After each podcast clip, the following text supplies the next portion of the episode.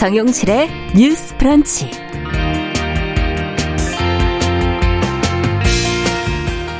안녕하십니까. 정용실의 뉴스 브런치 문을 열겠습니다. 저는 아나운서 홍소연입니다. 오늘 정용실 앵커가 자리를 비워서 대신 여러분을 만나 뵙게 됐습니다. 나는 전두환의 손자입니다. 본인을 전두환 씨의 손자로 밝힌 남성이 SNS를 통해 올린 영상과 글 보셨는지요? 할아버지는 범죄자, 가족들은 검은 돈으로 생활한다. 손자의 폭로가 가져온 파장이 정말 대단합니다. 오늘 첫 번째 뉴스픽에서는 전두환 씨 손자의 폭로를 한번 짚어보겠습니다.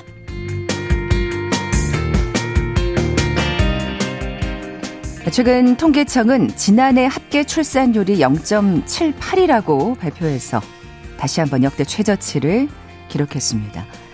지난 14일 한덕수 국무총리는 아이 낳고 키우는 데 관련된 분야를 종합적으로 개선하는 게 범부처 과제라고 강조했죠. 잠시 후 청년 세대 여성들의 시선으로 우리 사회를 바라보는 코너죠. MG 데스크에서 저출산 문제 진단해 봅니다. 3월 16일 목요일 정영실의 뉴스 브런치 문을 열겠습니다.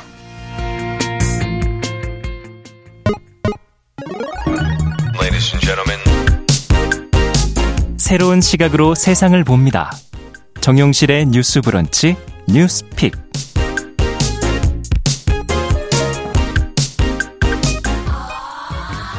정용실의 뉴스 브런치 청취자 여러분과 함께 합니다. 짧은 문자 50원, 긴 문자 100원이 되는 샵 9730.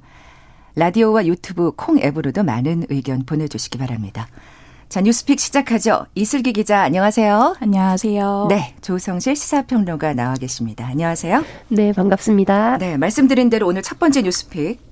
고 전두환 씨의 손자가 자신의 할아버지인 고 전두환 씨를 비롯해서 가족들을 비난하는 내용의 영상과 글을 올려서 화제입니다.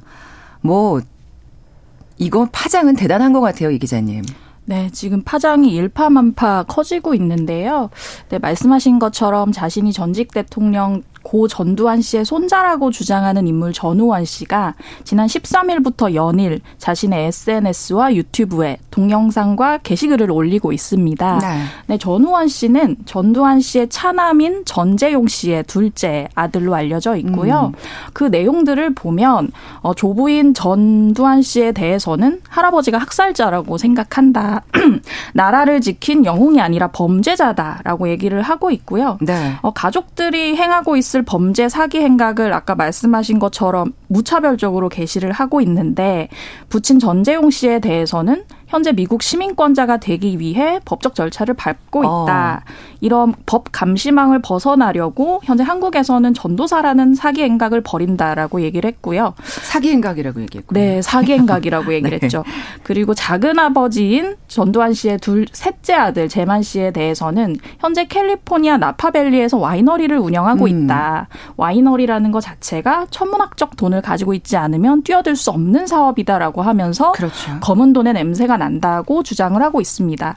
그리고 이제 사람들 사이에 많이 회자됐던 영상이 한 노년 여성이 실내 스크린 골프장에서 게임을 하는 모습인데요. 그러니까요. 그럼 이걸 보시고 다 한 분을 떠올리셨을 네, 거예요. 네, 네. 그래서 댓글에 보면 아, 저 사람이 이순자 여사로 추정된다는 댓글이 많았고 음. 집에서 실내 스크린 골프장까지 구비하고 지낸다는 것에 많은 공분을 샀습니다. 그 연희동 자택 안에서 말이죠. 네, 네 예, 예. 그렇죠. 그래서 이 외에도 자신의 지인들을 마약 투약이나 성범죄 혐의로 폭로하는 글들을 계속 계속해서 올리고 있고요. 그래서 말씀하신 것처럼 지금 파장이 어마어마한데 제가 방송 직전에 확인한 것만 봐도 유튜브 조회수가 약 29만 회 정도 되고요. SNS 계정이 5만 9천여 명 팔로우를 하고 있습니다. 어, 사람들 반응은 이전 씨의 신변이 걱정된다. 용기 있는 음. 폭로를 해줘서 고맙다라는 반응이 줄을 이루고 있고요. 네네. 5.18 관련 단체에서도 의미 있는 폭로다. 사필 규정이라는 반응을 보이고 계세요. 네네. 그래서 어, 추징해야 할 재산을 은닉했다는 점이 드러났기 때문에 국가가 더 확실하게 나서야 한다고 단체들이 얘기를 하고 계시고요. 어, 또 다른 파장은 그 전 씨가 폭로했던 현직 군인 A 중위와 B 중위가 있는데 이 사람들에 대해서는 마약 및 성범죄자다라고 폭로를 했거든요. 음. 여기에 대해서 국방부가 사실관계를 조사하겠다고 얘기를 한 상황입니다. 네, 네. 부친 전재용 씨가 여기에 대해서 말을 했어요. 사실상 자신의 아들이 맞다고 확인을 했고요. 한 언론과의 통화에서 오랜 시간 떨어져서 살다 보니 아들이 아팠다는 사실을 몰랐다. 아들은 우울증으로 입원 치료를 반복했다고 얘기하면서 아비로서 아들을 못 돌본 자기 잘못이다라고 얘기를 했습니다. 네. 뭐, 이 댓글 그대로 사실 시원하죠. 이 본이 가족이 그렇게 얘기했다는 게 또 굉장히 의미가 있을 것 같은데 뭐 단어의 수위가 굉장합니다. 학살자, 범죄, 검은 돈 이렇게 비난을 했잖아요. 네, 맞습니다. 지금 폭로를 이어가면서 본인 이제 고 전두환 씨와 또 가족들에 대해서 원색적인 표현들과 함께 또 여러 가지 정황 증거에 대한 진술들을 좀 이어가고 있는 상황이고요. 앞서 이 기자님께서 상세히 언급해 주신 것처럼 주변인들의 세금 탈루 정황이라든지 네. 그리고 또 대리 시험 유학원들이 진행했던 본인이 직접 참여했던 뭐 SAT나 이런 AP 시험 같은 경우에 미리 답변을 알려줘서 지우 교육회 같은데 미리 답변을 빼곡하게 어떤 실명으로 이제 실제 학원의 어학원의 이름을 언급하면서 어디에 위치한 어디 어학원에서 어떤 방식으로 본인이 이런 미국에 있는 어떤 시험을 좀 더 고득점으로 갈 수 있도록 그런 것들을 대행해주고 있다. 그리고 본인도 그런 과정을 거쳐서 유명 사립 고등학교에 진학할 수 있었다라는 등의 야, 어떻게 생각하면 전방위적인 폭로를 했어요. 이어가고 있습니다. 예, 예. 그래서 지금 이제 어, 많은 관심을 받고 있고 또 사후에 문제가 추후에 문제가 될 수 있는 여지는 네. 이제 많은 주변인들의 신상과 개인 정보를 좀 무차별하게 공개를 하고 있거든요. 음, 음. 그래서 여러 많은 시민분들의 또 응원과 어떤 면에서는 여러 가지 추측들과 또 정황 증거는 있었지만 네. 사실은 그것을 입증하지 못했던 부분들이 있었거든요. 근데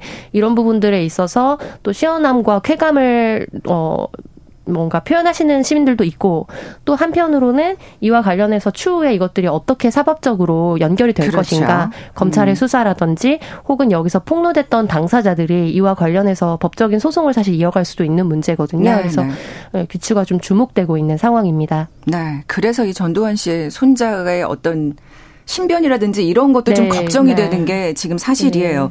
이런 폭로는 왜 했다고 보십니까? 네, 언론 인터뷰 내용을 보면 본인이 극단적 선택을 시도했었다고 해요. 네. 근데 그 이후에 자기가 생각이 바뀌어서 열흘간 병원에 입원하면서 해, 회개했다고 합니다. 그래서 신 앞에서 자신은 얼마나 창피한 존재이고 죄인은 도망갈 수 없다는 걸 깨달았다면서 그러나 자신과는 다르게 아직까지 반성을 모르는 자신들의 가족과 지인들이 음. 법의 심판을 받도록 해야겠다고 생각했다고 하고요. 근데 이게 수사기관에 알리는 형태 형태가 아니라 SNS나 유튜브로 폭로하는 절차를 거치고 있잖아요. 그렇죠. 이러한 이유에 대해서는 자신의 가족을 보면서 정부 기관은 신뢰할 수 없다는 것을 배웠다. 현재 아. 사회 시스템은 병들었다는 것을 배웠다라고 하면서 뼈 아프네요. 네, 음. 사람들은 학살한 저희 가족들이 법의 보호 아래 떳떳하게 살아가고 있기 때문에 아무리 시간이 많이 흘러도 가족들의 죄가 다 밝혀지기 어렵다고 본다고 얘기를 했습니다. 네. 아, 신랄하게 진짜 네. 모든 걸 다 왜 시쳇말로 까발렸다고 해도 과언이 아닌 것 같아요. 네, 요즘 말로 모두각이라고 하는데 전방위적으로 예, 예. 네, 뭐 사회 병폐를 지적을 하고 있어요. 음, 음. 그 사실 제일 궁금한 게 우리는 음. 비자금이잖아요. 네. 비자금도 언급을 했죠. 정확한 뭐 액수나 이런 부분에 대해서 언급을 했다기보다는 네. 자금이 어떻게 들어와서 어디로 흘러갔다 이런 얘기들을 주로 하고 있어요. 음. 그래서 뭐 수치 같은 것이 열거되지 않지만 가령 이제 근데 본인도 뭐 그 액수까지 알겠어요, 이 손자가. 그렇죠. 아무래도 네. 그건 좀 어려운데 본인이 이제 좀 실체적으로 얘기를 하는 부분은 자신의 할머니가 아마 이순자 여사를 말하는 것이겠죠. 연희동 자택에서 일하는 아주머니들의 계좌로 자신의 학자금을 지원해 줬다. 그리고 자신의 어머니가 연희동 자택 금고 안에는 엄청난 비자금이 있다고 했다라는 말을 얘기를 했습니다. 전우원 그러니까 씨가. 그 전 부인인 거죠? 그죠 지금 아버지의 전 부인. 아버지의 네네. 전 처구 지금 아버지는 박상아 씨랑 결혼을 한 그랬죠. 상태고요. 네. 그랬죠. 예. 그러니까 이제 우리가 이 비자금 얘기가 나오니까 그러면 뭐 29만 뭐 원, 26만 원이었나요? 9만 원이었나요? 29만 원. 네, 네, 네. 그걸 운운하면서 사실 돈이 없다고 계속 그렇게 입장을 밝혀온 상황이었잖아요. 그렇죠. 이 추징금 환수가 가능한 건지 네, 우선 97년도 대법원 판결로 확정됐던 이제 전, 고 전두환 씨에 대한 최종 어, 그 형량은 무기징역과 추징금 2,205억 원 가량이었거든요. 네. 그래서 최종적으로 사망 직전까지 추징된 금액을 제외하면 약 956억 원의 미납 추징금과 세금 10억 원 정도가 지금 체납되어 있는 상태입니다. 그래서 약 40%는 사실 환수가 불가능하다라고 네. 보고 있고요. 이제 국세청 등에서 예상하기로 현재 소송 중인 또 물건이 있거든요. 그래서 그것이 만약에 이제 잘 진행이 된다면 약 이 중에 50억 원 가량 정도는 더 이제 추징을 할 수 있을 것이라고 보고 있고 네네. 네. 다만 그 외의 비용은 사실상 환수가 어려운 비용으로 좀 사법적으로 많이 어 이렇게 고려가 되어 왔거든요. 음. 그래서 이제 전두환 씨가 사망하기 이전에 이미 국회에서는 이분이 사망했을 때 이것이 일반 채권으로 되어 있기 때문에 추징금 같은 경우에는 이 당사자가 사망하게 되면 당사자 소유로 있었던 부동산 같은 경우에도 결과적으로는 이제 상속이 되게 되겠죠. 네. 그럼 본인 자산이 아니기 때문에 국가에서 환수할 수 있는 근거가 사라집니다. 그래서 이게 사실은 전두환 씨가 사망하기 전에 모든 게다 네. 이루어졌어야 하는 일인 네. 거죠. 그리고 예. 우선 우선적으로는 당연히 그렇게 이루어졌어야 음. 하는 일이고요. 그렇지 못한 상황을 대비해서 이제 국회에서 이제 전두환 관련 3법이라고 해서 전두환 방지 상법이라고 해서 이제 민주당 쪽에서 발의를 했었는데 지난 국회 때 임기 만료 폐기가 됐던 법안 중에 하나가 관련해서 어, 본인이 사망했을 때 이것이 상속되게 되면 상속된 자산에 대해서도 사실은 추가로 정부가 근거를 가지고 추징할 수 있도록 하는 그래야죠. 법안이 포함되어 있었습니다. 예, 예. 네, 다만 초반에 이제 뉴스가 됐을 때만 반짝 관심을 얻었고 그 이후에는 국회에서 임기 만료가 되기까지 사실 진행이 되지 못했던 거죠. 그래서 폐기가 됐다는 네, 말씀이시죠? 맞습니다. 그래서 네. 이런 부분들이 있고요.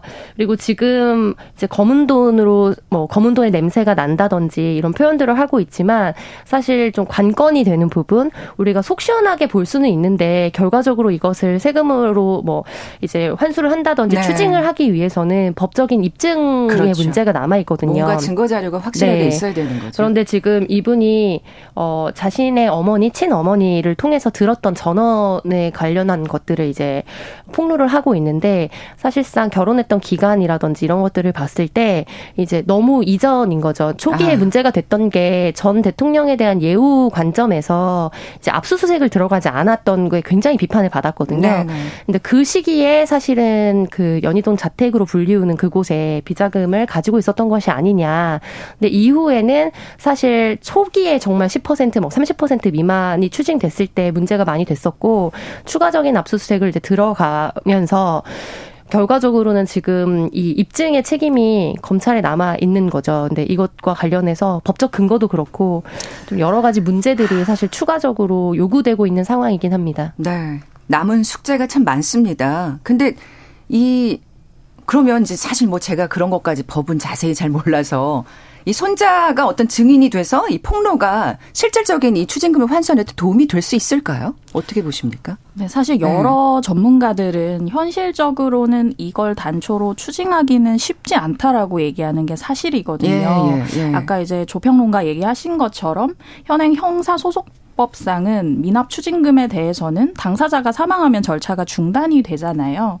근데 이걸 조금 더 엄밀하게 따져보면 예를 들어 상속이 됐더라도 타인 명의의 재산을 환수하기 위해서는 여러 조건을 좀 갖춰야 되는데 전 씨가 대통령 재임 기관 중 취득한 불법 재산이어야 하고 또 불법 재산인 것을 알고도 취득한 제3자여야만 추징이 가능한데 이것까지 아, 법리적으로 엄밀하게 따지기가 너무 어려운 거죠. 아, 그렇게 엄격해요? 네. 그렇군요. 예. 그래서 이제 말씀하신 것처럼 민주당에서 2020년에 유기홍 의원이 전두환 재산 추징 상법을 발의했지만 계류가 됐습니다. 왜냐하면 이것은 뭐 법원 행정처나 여러 의원들이 위헌 소지가 있다고 많이 반대를 했거든요. 왜냐하면 현행법상 몰수 몰수나 추징이 재판을 받은 자에 대해서만 하는 게 원칙인데 위헌 소지가 있다는 얘기였죠. 상속한 자에 대해서 들여다보는 건 쉬운데 참 추징하기는 이렇게 어렵네요. 어렵습니다. 예, 예. 그래서 근데 지금 어제 페이스북을 보니까 유기용 의원이 자기 법안에 대해 얘기하면서 이거 강력히 밀어붙여야 된다고 음. 계속 얘기를 하시더라고요. 근데 지금에 와서 이게 통과가 된다고 해도 극히 이례적인 특례 조항을 넣지 않는 이상은 네네. 네, 네. 전 씨의 사례에 대해서 소급 적용하기가 소급 굉장히 적용. 어렵다는 게 현실이고요. 근데 다만 이제 전 씨 폭로가 뭐 연희동 아주머니를 통해서 학자금을 받았다라는 네. 등내 계좌를 직접 봐라라고 얘기를 하고 있는데 어. 진실 여부를 수사하는 쪽에서 좀 들여다볼 필요는 확실히 있을 것 같아요. 계좌야말로 확실한 증거가 될 수 있는 거잖아요. 되니까요. 예. 그리고 어느 정도 막 구체적인 액수까지는 없지만 자금 흐름에 대해서 음, 조금 음. 어설 약간 엉성하게나마 얘기를 하고 있으니까 이게 단초가 돼서 좀 더 엄밀하게 들여다볼 필요는 있지 않나라는 생각이 듭니다. 네.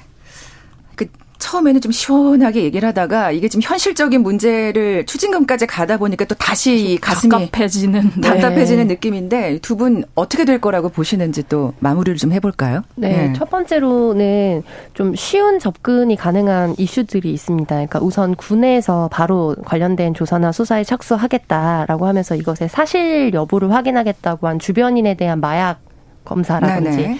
이런 사안들이 있고요. 그리고 검찰에서 수사를 사실 의지를 가지면 들어갈 수 있는 부분은 뭐 사실상 이제 시험지 노출이라든지 대리 시험에 가까운 이제 문제라든지 이런 부분들은 오히려 단편적으로 입증이 훨씬 더 쉬울 수 있을 것 같습니다. 근데 다만 지금 관련해 가지고 이어 가장 많은 국민들의 관심을 받고 있는 이제 그런 검은 돈의 문제라는 네. 것은 그게 제일 사실 네, 수십 년간 네. 언론을 통해서 정황 증거는 계속해서 언급이 되어 왔거든요. 그래서 이 와이너리 사업 관련된 비용이 어디서 왔느냐라는 것도 정황적으로는 사실 뭐 2000년대 초반부터 계속해서 논란이 되었지만 결과적으로 이것을 어떻게 입증할 것인가의 문제에서 좀 막혔던 부분이라서 이 부분이 향후에 어떤 파장을 좀 불러일으킬 것인가 그리고 검찰의 수사 의지도 굉장히 중요해 보이고요. 그렇죠. 그리고 아버지에 대한 언급 같은 같은 경우에도 이제 그 이전에 아버지인 전재용 씨가 실제로 징역을 살게 됐던 여러 가지 그 근거 중에 하나가 노숙인의 차명 계좌까지 사용해서 채권을 현금화했던 어떤 이력이 있거든요. 채권. 네. 네. 그래서 이런 부분들과 관련해서는 사실 어 이번에 했던 폭로가 그 내부에 있는 가족 당사자가 했다는 데서 굉장히 유의미했지만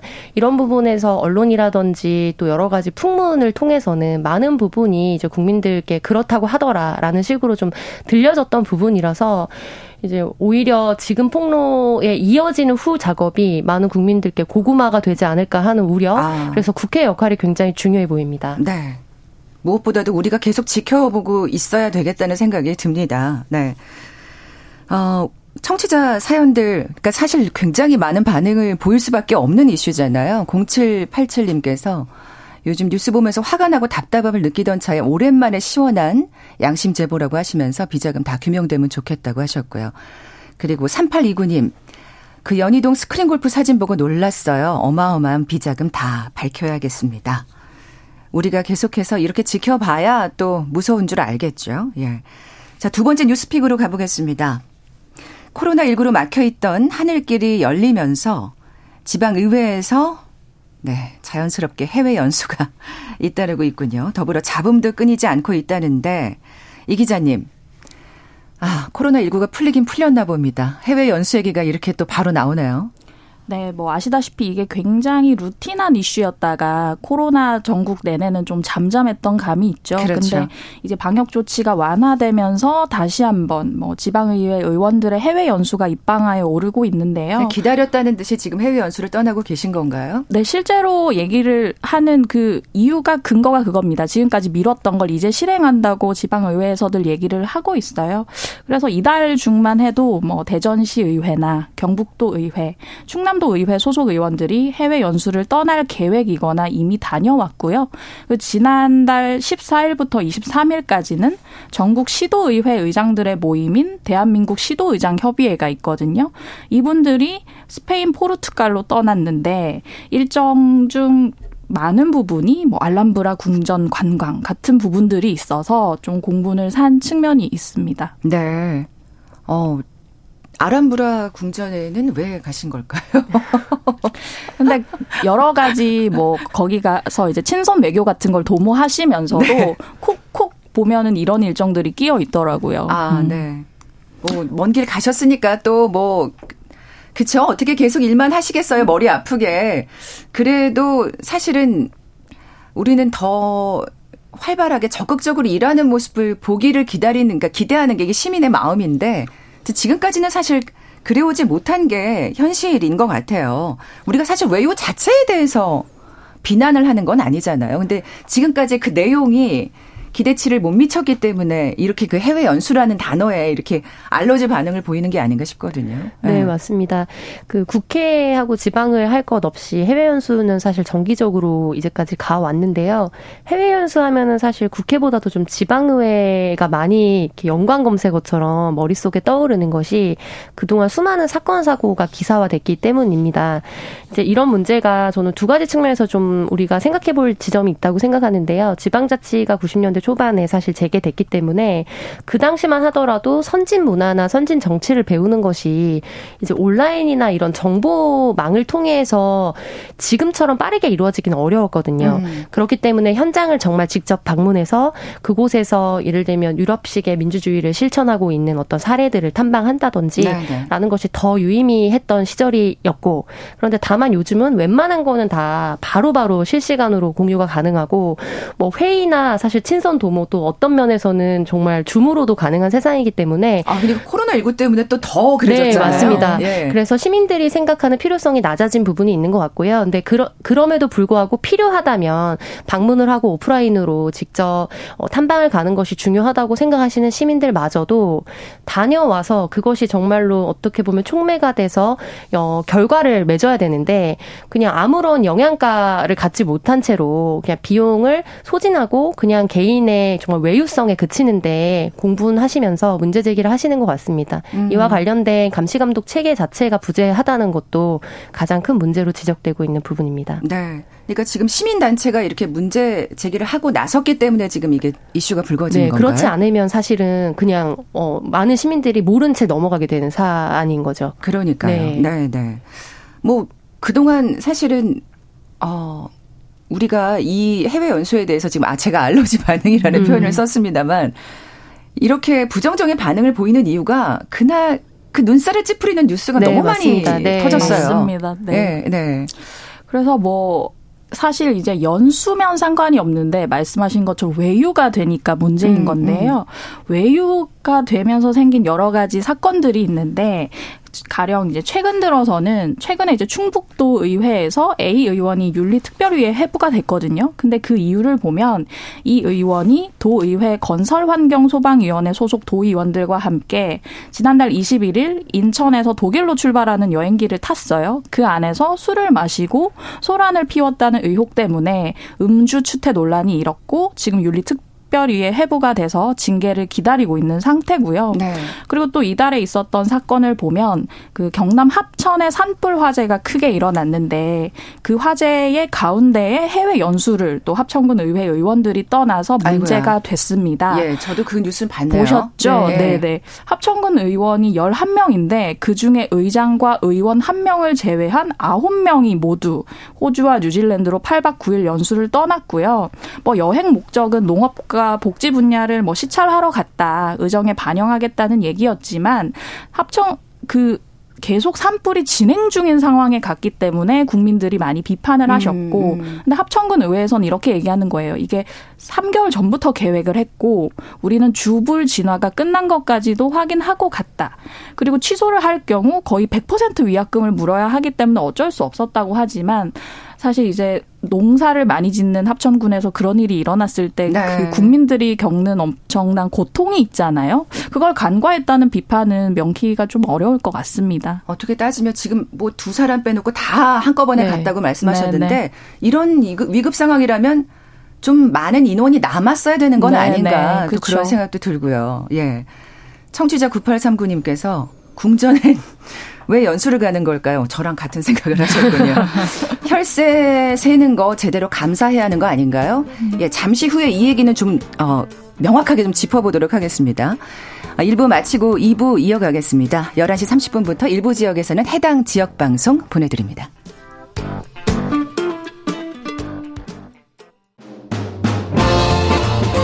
여러분은 지금 KBS 일라디오 정용실의 뉴스 브런치와 함께하고 계십니다.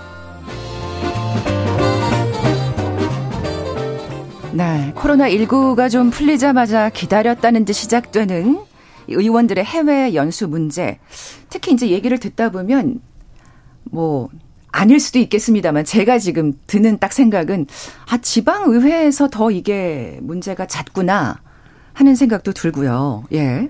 매번 이렇게 지적이 되면서도 똑같은 도돌이표를 반복하고 있는 것 같아요. 네. 아까 뭐 청취자도 말씀하셨지만 왜 이게 감사가 제대로 되지 않는 건지 궁금해집니다.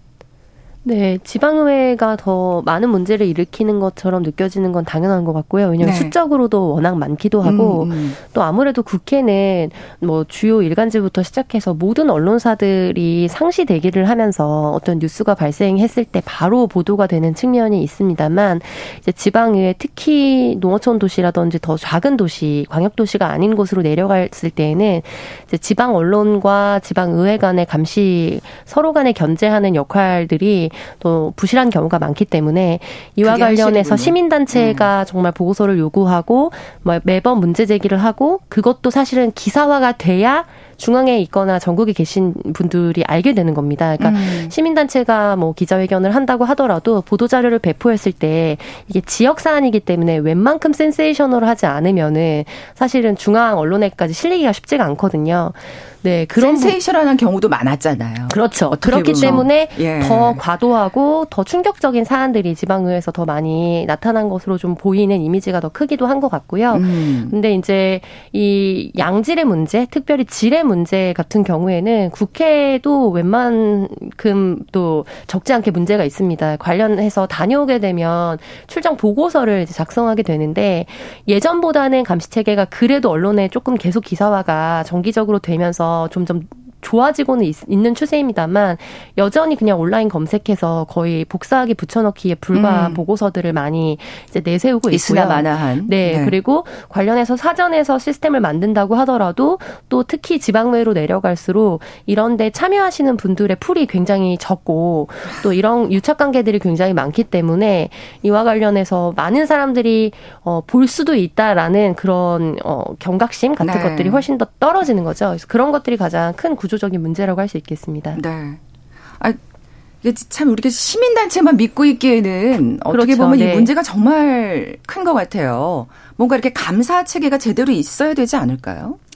네, 일단은 그 지방의회에서 문제가 되는 부분은 셀프 심사에 관한 건데요. 이제 사전에 가기 위해서는 그 연수를 심사하는 심사위를 거쳐야 하는데 그게 각 의회마다 조례가 다르기 때문에 위원회 구성이 다릅니다. 어떤 곳에서는 그 뭐 구청이나 시청 공무원들이 많이 들어가 있거나 심지어 의회 의원들이 직접 들어가 있는 경우가 굉장히 많고 어떤 뭐 곳에서는 그냥 같은 같은 네, 그냥 자기가 가는 네, 외유를 자기가 도장, 도장 찍는 거나 비슷한 사례고요. 네. 근데 이제 최근에 들어서 이거 좀 자성의 목소리가 커지면서 울산시의 중구 의회 같은 경우는 이제 심사위 아홉 명 중에 모두를 민간 의원에서 위촉을 하기로 해서 외부에서 네, 그래서 네. 뭐 법조계에 계시는 사람들이나 뭐 학자들이 들어가긴 했는데 사실 근데 이것에 대해서도 그 지역 내에서 다 의회 의원들과 아름아름 아는 사이이기 때문에 얼마나 독립적으로 작용할 것인가에 대한 걱정이 들기는 하지만 갑자기 우리가 남이가 뭐 이런 네.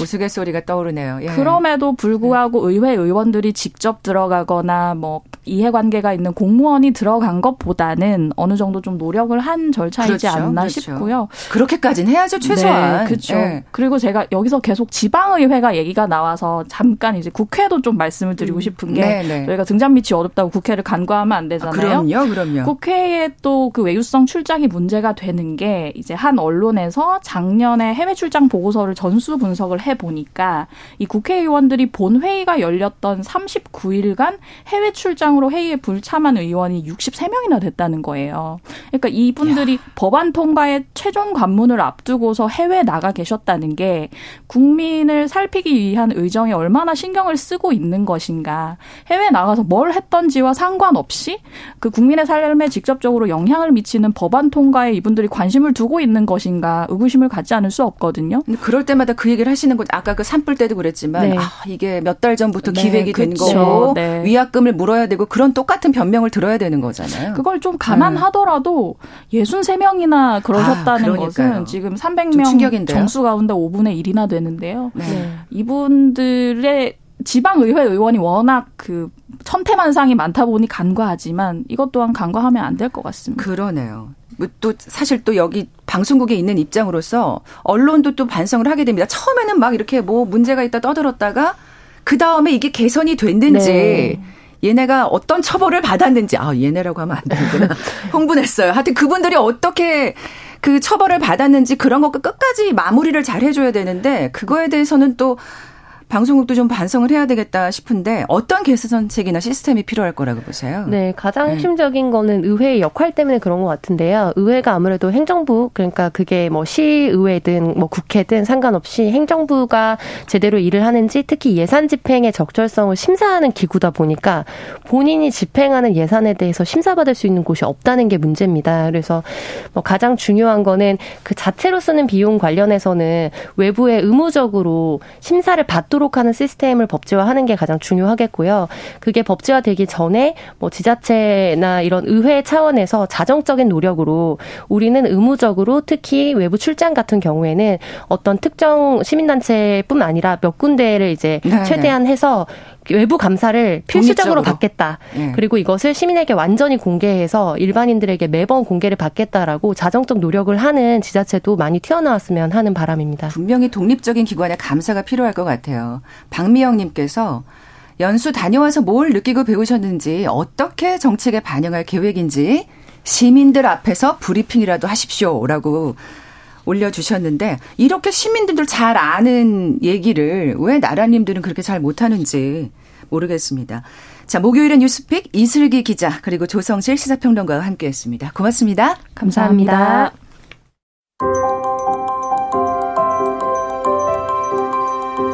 정용실의 뉴스 브런치는 여러분과 함께합니다. 짧은 문자 50원, 긴 문자 100원이들은 9730. 무료인 콩 어플과 일라디오 유튜브를 통해 참여해주세요.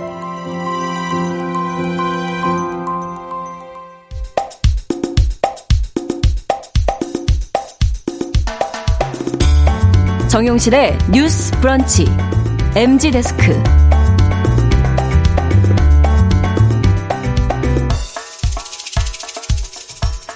정용실의 뉴스 브런치 청취자 여러분과 함께 합니다. 짧은 문자 50원, 긴 문자 100원이 드는 샵 9730. 라디오와 유튜브, 콩 앱으로도 많은 의견 보내주십시오. 자, 저는 정용실 앵커 대신 오늘 정용실의 뉴스 브런치를 맡은 아나운서 홍소연입니다. 자, 이번 코너는 MG 데스크죠.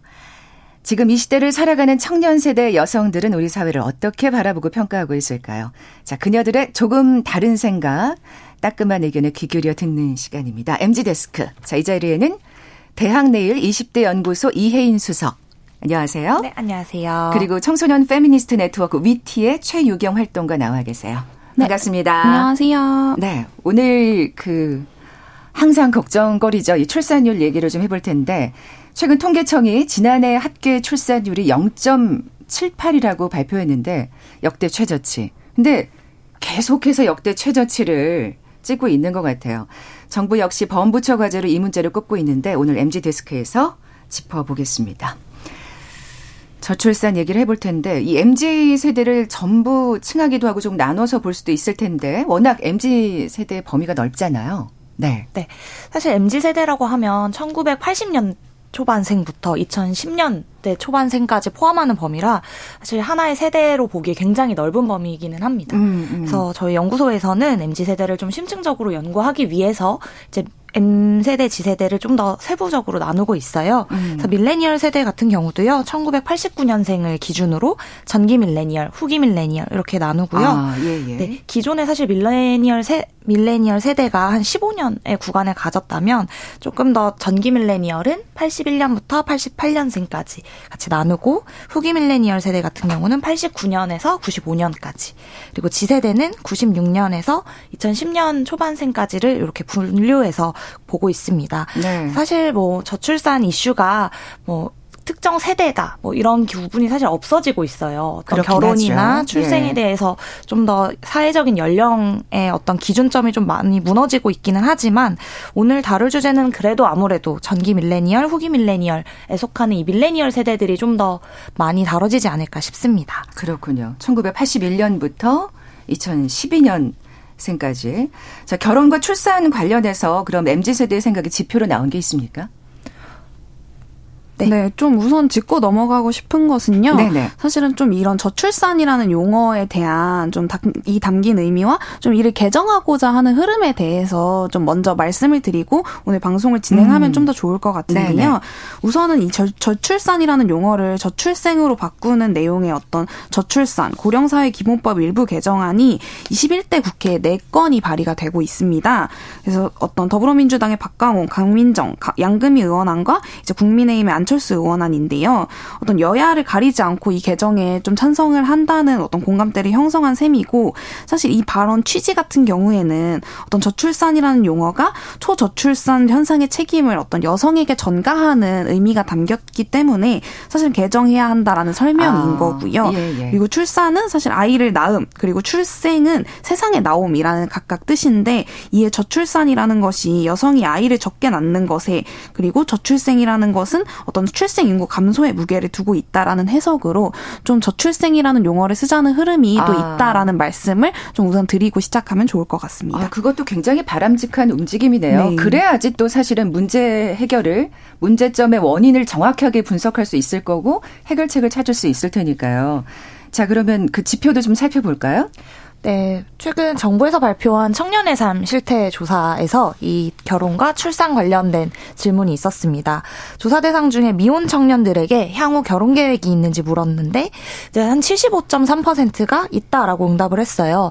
다만 성별로 이걸 나눠서 볼 때 남성은 한 79.8%, 여성은 69.7%로 응답해서 성별 간의 한10.1% 어. 포인트 차이가 나는 것을 볼 수 있었습니다. 그래도 저는 이것보다는 더 적을 거라고 생각했거든요. 이게 적이기 뭔가 안심되는 느낌인데 출산은 또, 또 다를 것 같아요. 그죠? 맞아요. 출산의형에서는 네. 성별 격차가 좀 더 벌어지는데요. 뭐 기혼자를 사실 포함해 출산에 대해서 더 물었는데 남성은 70.5%가 있다. 그리고 여성은 두 명 중에 한 명꼴인 사실 55.3%라서 격차가 더 크게 발생한 걸 볼 수 있습니다. 네.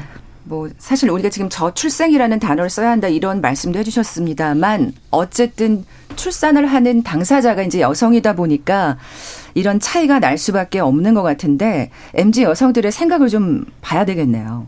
음. 음. 네. 아무래도 이제 뭐 현실적인 어려움을 좀 더 많이 겪는 쪽이 그렇죠. 여성이다 보니까 예, 예. 이런 차이가 나타나는 것 같아요. 그래서 사실 뭐 단순히 이런 숫자나 조사를 보지 않고 뭐 사례들로만 이야기해도 다양한 어려움이 좀 관찰되고 있습니다. 음. 그래서 뭐 일과 육아의 공존에 대한 부분도 굉장히 많이들 이야기를 하고요.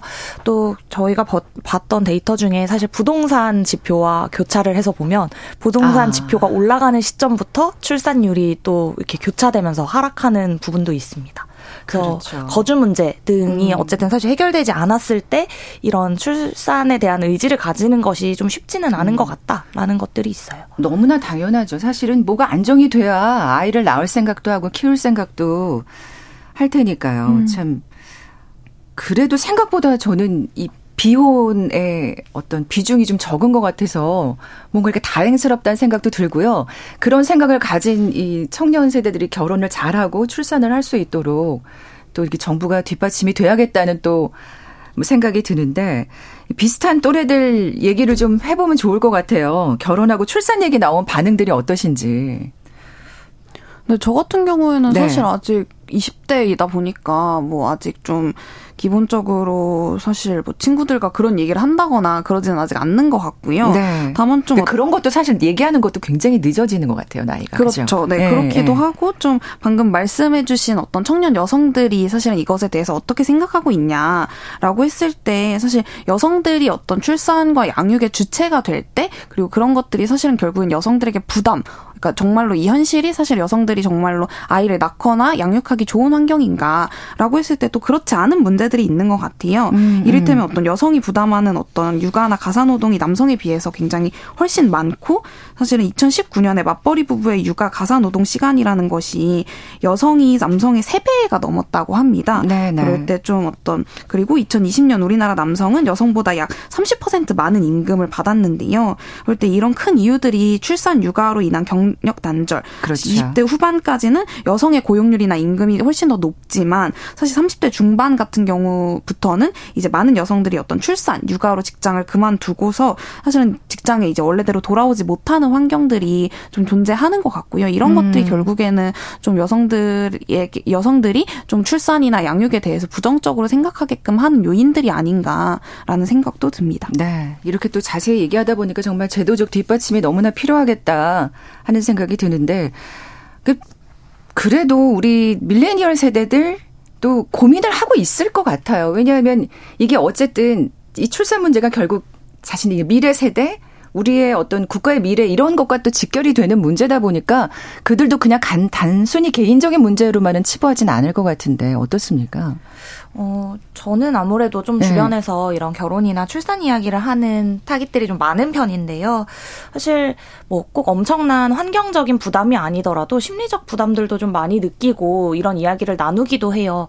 어떤 뭐 당연히 사회나 국가의 문제에 있어서 이것들이 되게 심각하다. 뭐 이러다가 정말 나라에 어떤 일들이 일어나지 음. 않을까 정도로 고민을 하면서도 국가가 늙어가고 있다고 하니까 맞아요. 걱정이 되죠. 예. 그렇지만 사실 또 한편으로는 부모가 되더라도 내가 원래 가졌던 라이프 스타일을 잃고 싶지는 않은데 음. 그러니까 이런 부분에 대한 고민들도 많이 나누고요. 또 뭐 매체나 사실 미디어에서 최근에 이런 육아 관련된 예능들이나 관찰 예능 등이 굉장히 많이 나왔잖아요. 네. 근데 이런 다양한 모습들을 통해서 좀 완벽한 부모가 되고 싶어서 그런 것들이 이제 계획 출산이 좀더 늦어지는 원인으로 많이 이야기가 나오기도 합니다. 뭐 가령 이제 오은영 박사님 같은 분들이 이제 예능에 나와서 어떤 부모로서의 준비에 대한 조언을 해주는데 본인이 그것에 해당하지 않는 것 같다. 나는 아직 준비가 덜 된것 아. 같다라고 느끼는 친구들도 많은 거죠. 그러니까요.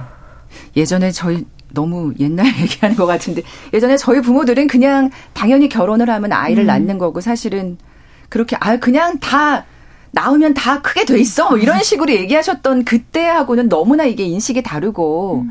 사실은 뭐 요즘 젊은 남자분들은 뭐 상대적으로 예전보다는 어떤 가사 일을 음. 그리고 육아 일을 많이 도와준다고 해도 현실적으로 좀 음. 턱없이 좀 부족한 건 사실인 것 같고요. 아, 근데 지금 저출산 문제가 어쨌든 이게 이제 개인적인 문제라, 문제가 아니라 미래의 어떤 국가와 개인에게 끼칠 영향이 크기 때문에 우리가 이렇게 오늘 또 짚어보는 거 아니겠습니까? 음. 결국에는 지자체와 정부 기업들이 내놓는 전략 정책이 중요할 것 같아요. 네. 경제적으로 사실 출산 시 뭐 얼마를 지원해 준다라는 지원 정책들은 각 지자체에서도 많이 하고 있어요. 근데 음. 제가 오늘 여기서 좀 소개해 드리고 싶었던 특이 케이스는 전남의 영광군 사례였는데요.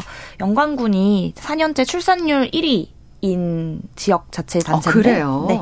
청년 인구의 유출을 좀 막기 위해서 아예 이 100억 원을 조성해서 이게 이제 결혼이나 출산 관련된 청년 비용으로 쓰일 수 있도록 만들어 뒀더라고요. 그래서 아. 네 결혼 장려금도 있고 신혼부부 대출 뭐 이자 지원 뭐 공동육아 서비스 구축 같은 것들을 잘 마련해 두어서 그런 점들이 실제 어쨌든 출산율의 1위라는 어떤 타이틀을 가지게 된 배경이 된 것 같아요. 아 네. 그 진짜 그거 굉장히 중요할 것 같아요. 이렇게 뭐 뭔가 예산을 집행하다 보면 항상 뭔가 이렇게 뒤로 밀리기 마련이잖아요. 그러니까 아 이렇게 쌈짓돈을 뭔가 이렇게 마련해 놓고 있으면 이건 건들면 안 돼. 라는 어떤 그런 자세를 뭐 정부나 지자체가 보여준다면 또 젊은 세대가 좀 믿고 결혼하고 아이를 낳을 수 있지 않을까 싶은데. 네, 저는 사실 근데 경제적 비용과 지원보다는 공동육아 서비스 구축이 잘 되어 있는 게 되게 실제 출산이나 양육 환경의 개선이 많이 된 포인트라고 보는데요. 아, 예, 예. 네, 최근에 사실 밀레니얼 세대나 Z세대들이 어떤 마을 단위의 어떤 네트워크나 이런 육아 정보를 얻을 수 있는 채널이 많이 없다라고 호소하기도 해요. 아. 실제로 육아에 관심이 많은 남성 타깃들조차도 정보를 어디서 얻어야 될지 모르겠다라고 응답하는 경우가 많은데 아, 지역 자치단체에서 아예 이런 커뮤니티 형성을 하고 공동 육아를 하니까 이런 부분에서 좀 부담이 덜어지는 그러니까 뭐 비용을 떠나서 어쨌든 이런 정책과 시스템으로 문제를 해결하는 것이라고 볼 수 있을 것 같아요. 네. 어떻게 보세요? 최경 활동가님 이런 어떤 정책이나 전략들이 좀 매력적이고 이렇게 마음에 와 닿으시나요?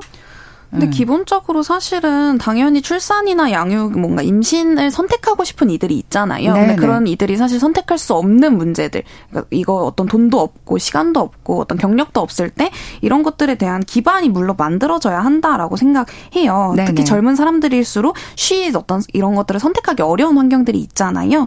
하지만 사실 동시에 언제까지 사실 저출생 문제를 어떤 해결해야 하는 문제로만 설정할 것인지는 조금 의문스럽기도 합니다. 합니다.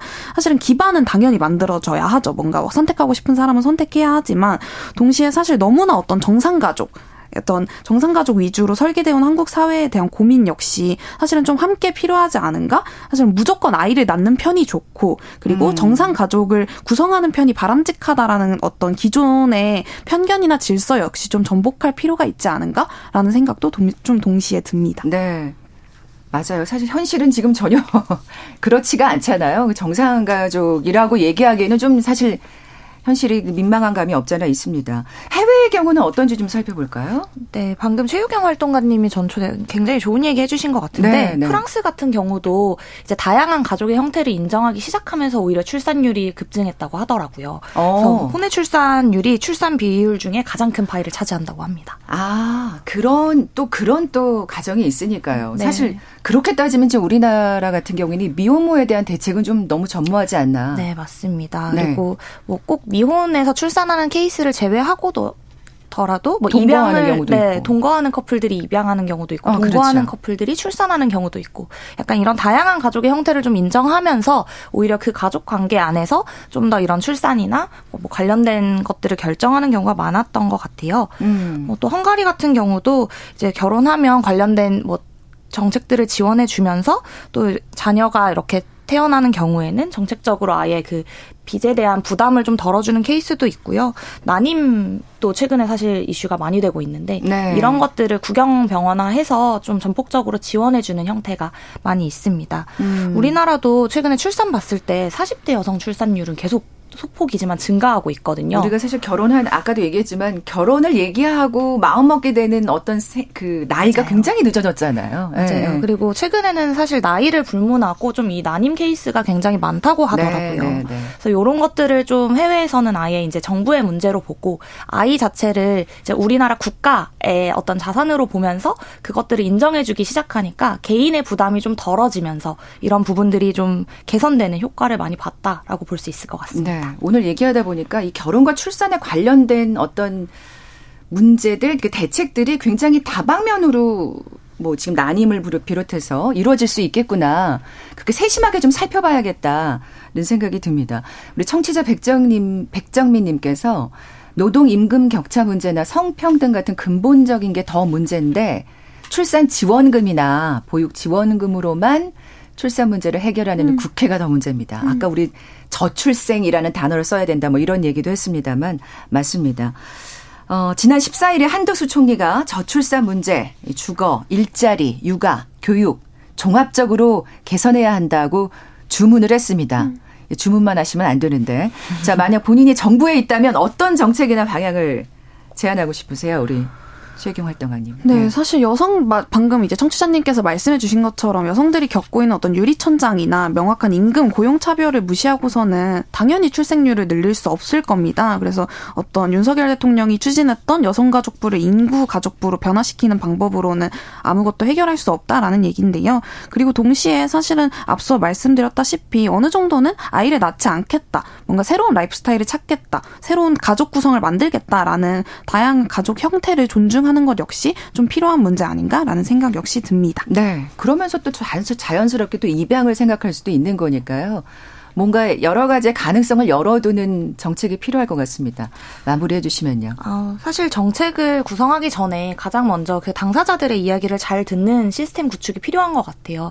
사실 실제 어쨌든 이런 출산을 고민하거나 출산 여부 자체를 고려할 수 있는 청년 타깃들의 목소리를 좀 잘 들었으면 하는 바람이 있습니다. 음. 사실 이런 정책이나 의사결정을 하는데 청년이 얼마나 얼마나 포함되어 있냐라고 보면 사실 그렇지 않거든요. 그러네요. 사실 그 당사자의 문제인데. 맞습니다. 예, 예. 그래서 물론 뭐 정책이나 이런 것들이 이제 잘 배워서 뭔가 어떤 시스템을 잘 구축하는 것도 필요하지만 정책 당사자들의 좀 목소리를 듣는 방향으로 그리고 그것에 기반한 정책들이 나온다면 실효성 있는 정책이 되지 않을까 싶습니다. 네.